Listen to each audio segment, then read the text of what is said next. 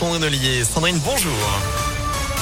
Bonjour Antonin, bonjour à tous. À la une, Grégory Doucet réclame une action conséquente de la part de l'État contre l'ultra-droite à Lyon. Le maire de Lyon a écrit à Gérald Darmanin, le ministre de l'Intérieur, et à Éric Dupont-Moretti, le garde des Sceaux.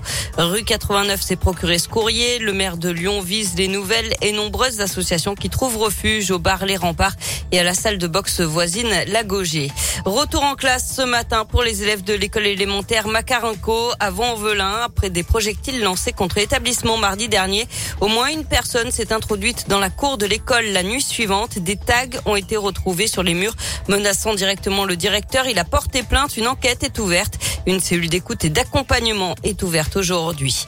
Un appel à témoins lancé après un grave accident survenu euh, samedi sur la M7 au niveau de Pierre-Bénite.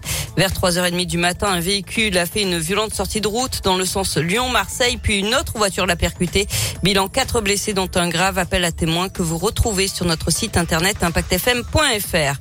Et puis deuxième semaine du procès de Nordal Lelandais. Aujourd'hui, la cour d'assises de Grenoble consacrera la matinée à l'examen de la deuxième agression sexuelle commise sur une petite cousine. Les faits se seraient produits seulement une semaine avant la mort de Maïlis. L'après-midi devrait être consacré au fait de pont de Beauvoisin avec la déposition des parents de Maïlis et des autres membres de leur famille. À retenir dans l'actualité en France et dans le monde, Emmanuel Macron en Russie. Aujourd'hui, le président rencontre Vladimir Poutine.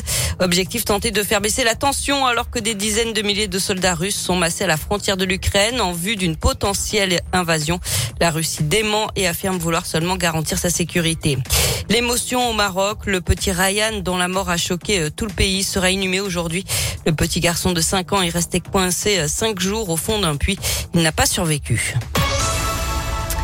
À Lyon, une start-up invente la carte de visite du futur. Terminée la traditionnelle carte en papier, place à la carte virtuelle.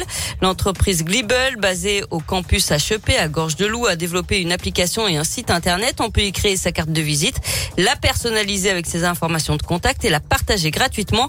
Avantage, on peut mettre à jour ses données si on change de numéro de téléphone ou d'adresse. Plus de carte de visite périmée. Et puis, c'est écologique, comme nous l'explique l'un des fondateurs. Une seule carte de visite papier consomme entre 1 et 2 litres d'eau juste pour sa fabrication, euh, rejette un équivalent de CO2 euh, de 1 gramme euh, et il est nécessaire de consommer environ 30 produits chimiques juste pour sa fabrication.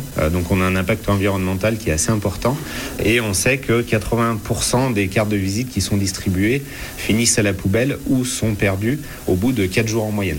Et du coup, on a essayé de, lutter un petit peu euh, contre ça. Donc, on a eu l'idée de, numériser, de digitaliser euh, totalement la carte de visite.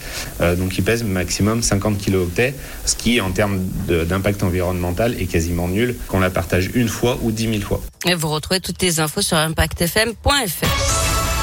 On passe au sport avec du basket et la courte victoire de l'Asvel hier soir en championnat 86 à 81 face à Strasbourg. Villeurbanne est troisième au classement. Et puis l'équipe de France a décroché sa deuxième médaille aux JO d'hiver à Pékin ce matin. Une deuxième médaille d'argent grâce à Johan Claré en descente. Il monte donc sur la deuxième marche du podium. À 41 ans, il devient même le plus vieux skieur alpin à décrocher une médaille olympique. C'est fini, être champion.